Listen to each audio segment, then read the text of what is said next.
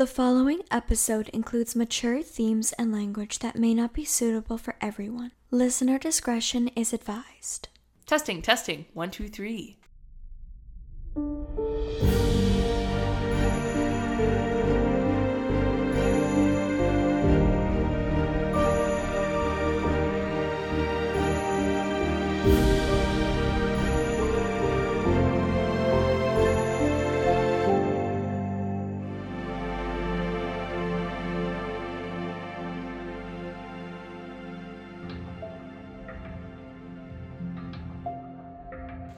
Hello, everyone, and welcome back to True Crime Worldwide. My name is Anakha, and I am one of your hosts today. I am Kendra, and I am your second host. We hope you are excited for the 20th episode and our third episode together. So, we are going to jump right into it. Uh, today's case is the murder of, again, so sorry about the pronunciation this I episode, as really, usual. Oh, I think you should really start like searching up the oh, pronunciations did. and like writing it Yeah. down under it. I did. I just still can't pronounce it. You know what? Fair enough. the murder of Katarzyna Zowada. And I'm gonna call her Kat because I really I can't say her name 25 times. I'm so sorry, man. No, Kat's great. I think she would have loved that nickname. Perfect. Sounds great. Kat was born in 1975 in Poland. There is very little information about her early life, so I don't have much to tell you about her childhood. Damn, that's rough. When she was 21 in 1996, she studied at I- Jagiellonian. We're gonna go with Jagiellonian No, University. that's no, that's fun to pronounce. I like that. uh, in Krakow. Her major was psychology at this point, but her dad actually died this year. That's rough luck. Yeah, this changed the trajectory of her life.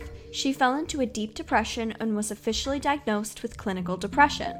She changed her major twice after that, from psychology to history, and from history to religious studies, where she stayed. Which I don't know how the heck you could go from something as interesting as psychology. All the way down to religious studies. But I mean, here we are, Here so. we are. You know what? Good for you. So, her friends would often describe her as very nice and kind and loving, but she was also sad and withdrawn, which is very common among people with depression, so. Yeah, fair enough. It makes sense. Sorry, I just looked at my phone and shout out to Steve Power, my fantastic stepdad. If any of you ever need an oil change, you just have to walk up to the people and say, I need an oil change.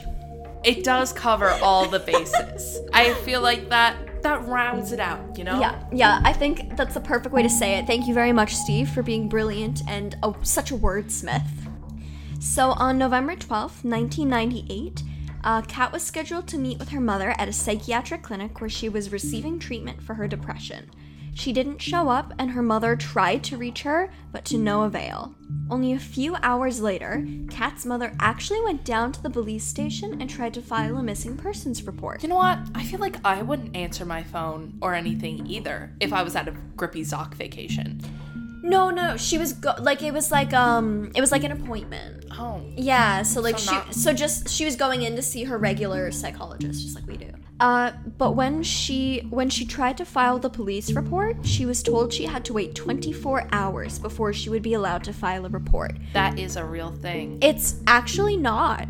What? In I don't know about other countries, but I actually did a case about this in Canada, and according to Canadian laws, you actually don't need to wait the full 24 hours if someone disappears under uh, suspicious circumstances. That's crazy. Yeah, My which mom I made that. She would have filed so many reports. right, but yeah, it's because uh, the first 48 hours are the most important That in a missing true. persons case, right? So true. if you're looking for a missing person, then you want to get as much of a head start on it as you can. But yeah, so I don't know if it's true in this case, but I do know that her mother never tried to go back to file a second report. The- the- the- the- uh, what? Yeah, so Kat just ended up going missing, and nobody was looking for her.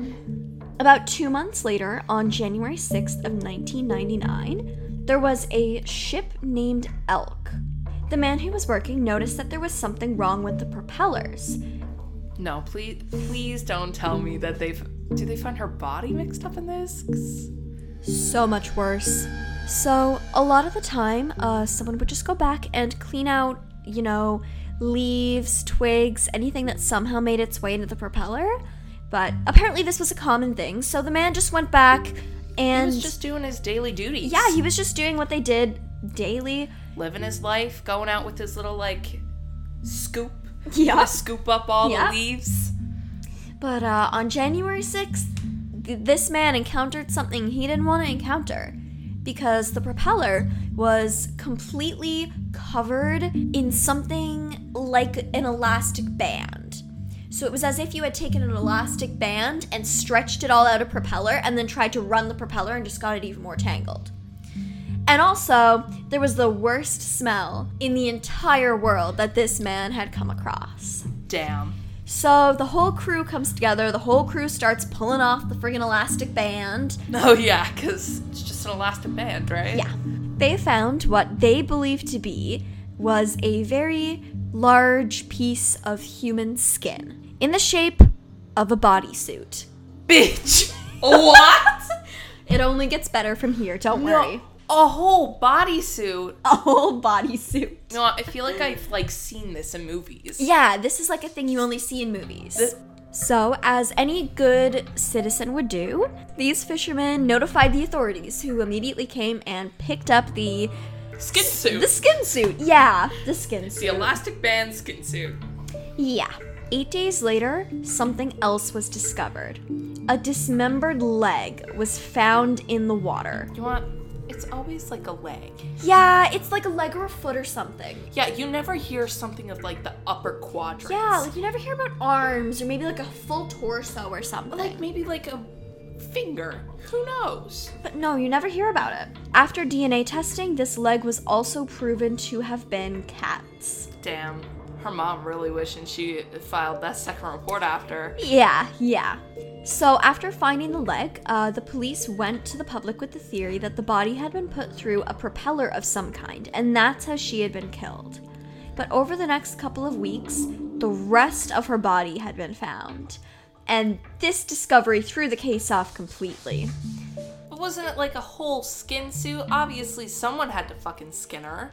Uh, what? So what they found in the propeller was they found the torso part of the skin suit, and then they found the rest of the skin suit later in the water. So it had disintegrated. Yeah. So remember I told you there was a diagram. Oh, I'm so ready for a diagram. No, let me see this. I All right. want it. This is the diagram of the skin suit that they found. It included the skin suit started from the neck, went down, cut off at the arms. Uh, there was a large portion across the torso that w- had been sewn together for some reason.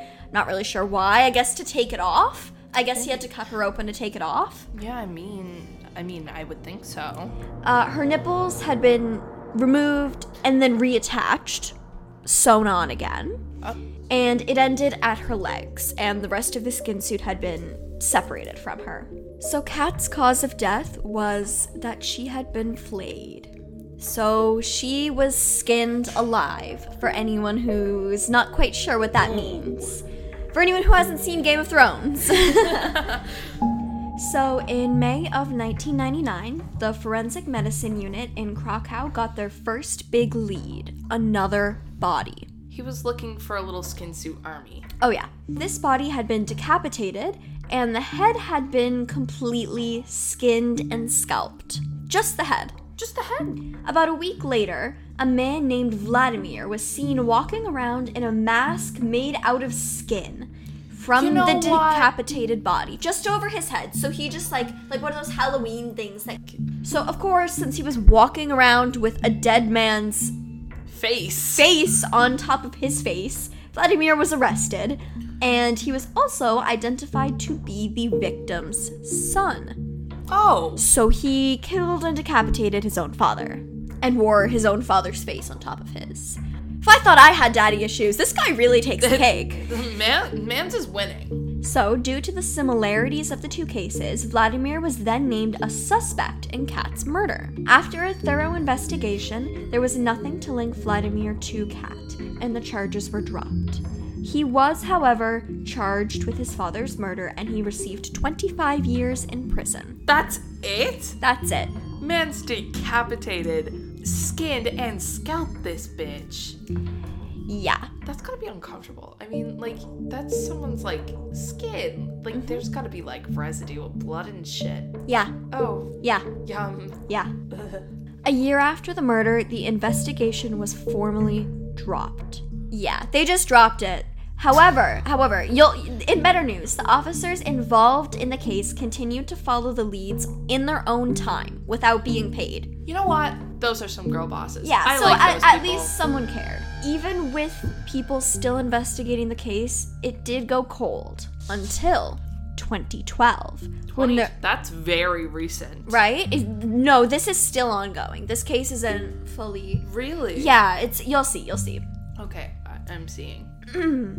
So in 2012, there were advances in the field of forensic science research. Kat's case was reopened and the prosecutor's office led the new investigation. The team of investigators consisted of officers from a cold case unit called X Files, which, yes, is unrelated to the show, and they exhumed her body to perform an autopsy of it, ordered by the prosecutor's office. You know, they're bringing in the big guns. Experts from the 3D laboratory of the Wroclaw Medical University created a model of her body so they could rebury her and continue to investigate closely.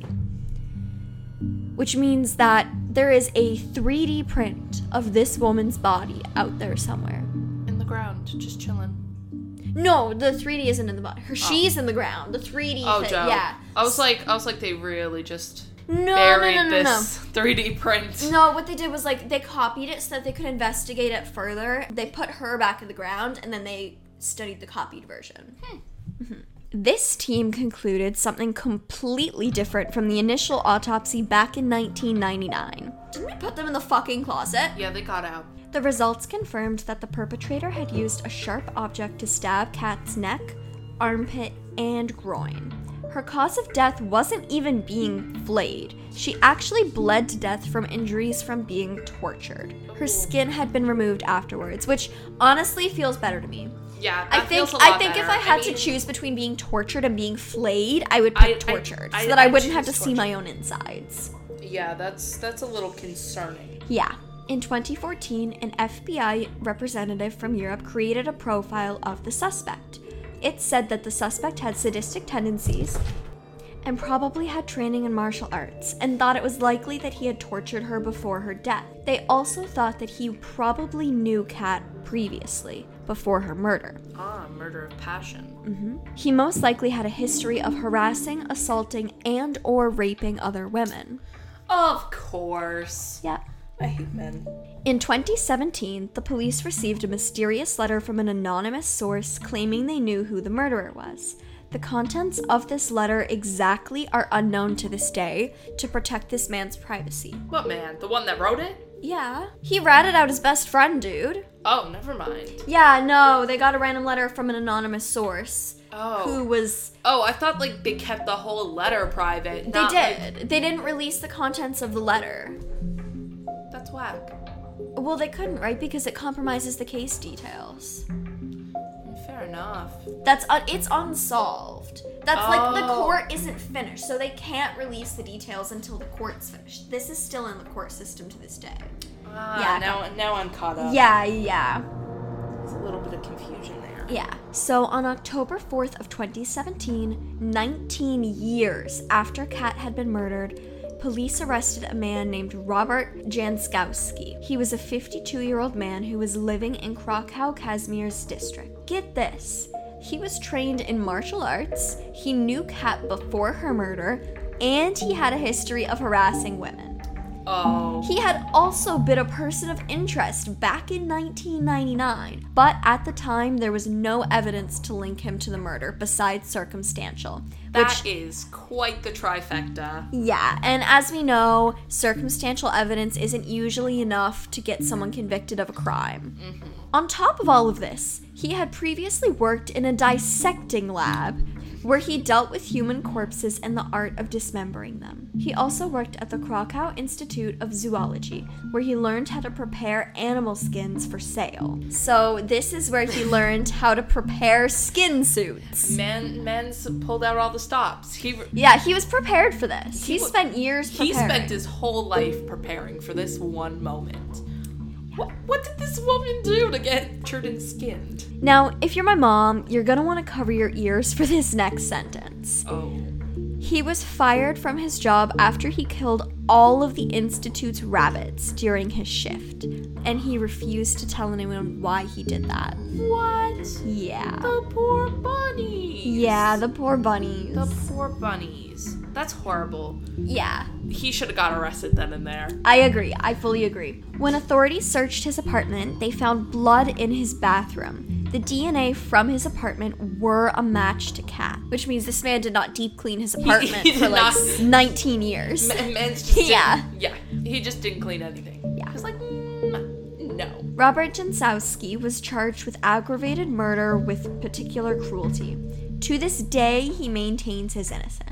His trial still hasn't happened due to COVID 19 delays, but hopefully, Kat will soon get her justice. I hope she deserves it at this point. Yeah, but yeah, that's the reason that none of the case details have been released and why there's so little on this case is because it hasn't finished in the court system Oh, yet. okay. So That when that. When that does happen, we will do an episode little- update for you guys. Do a little revise. Mm-hmm. So I didn't want to say this earlier in the episode because this was a direct quote from talkmurder.com and they wrote a lovely article on this and I got a lot of my information from their article. So what I'm about to say is a quote from the article that I was reading. The right limb over the ankle joint had been strapped to something. The perpetrator had been giving her drugs. He broke her femur and pelvis by punching a barbell and a bodybuilding plate. Oh my god. She was also raped when she had already been dead. It was said that her injuries could only have been given to her if she had been hit at, by a car going about 80 miles an hour. Holy shit. That's how bad her injuries were. That's insane. And she was still alive. She didn't die until he stabbed her and she bled out. Could you imagine? That's that's horrible. Mm-hmm. So, this case is commonly referred to as the skin case, but I didn't want to call it that because it felt a little bit rude to Kat. I wanted to make her feel more like a person than just this one famous case. Yeah. I wanted, I wanted, if that makes any sense. So the sources I used for this episode are Wikipedia, mysteriesunsolved.com, wiki.ng, and talkmurder.com. Thank you all so much for listening. We hope you enjoyed this episode as much as we enjoyed making it. You can find us on Facebook at True Crime Worldwide and on Instagram at True Crime Worldwide Podcast. If you're looking to contact us, our email is truecrimeworldwidepodcast at gmail.com. This episode was written by Anakha Penny and narrated by Anakha Penny and Kendra Isaacs. It was edited by both Anakha Penny and Kendra Isaacs. The intro music was written and produced by Ben James, who you can find on YouTube at B E N J E M I M A. The cover photo was taken and edited by Kyle Shaw. True Crime Worldwide was written and produced by H. Penny Entertainment.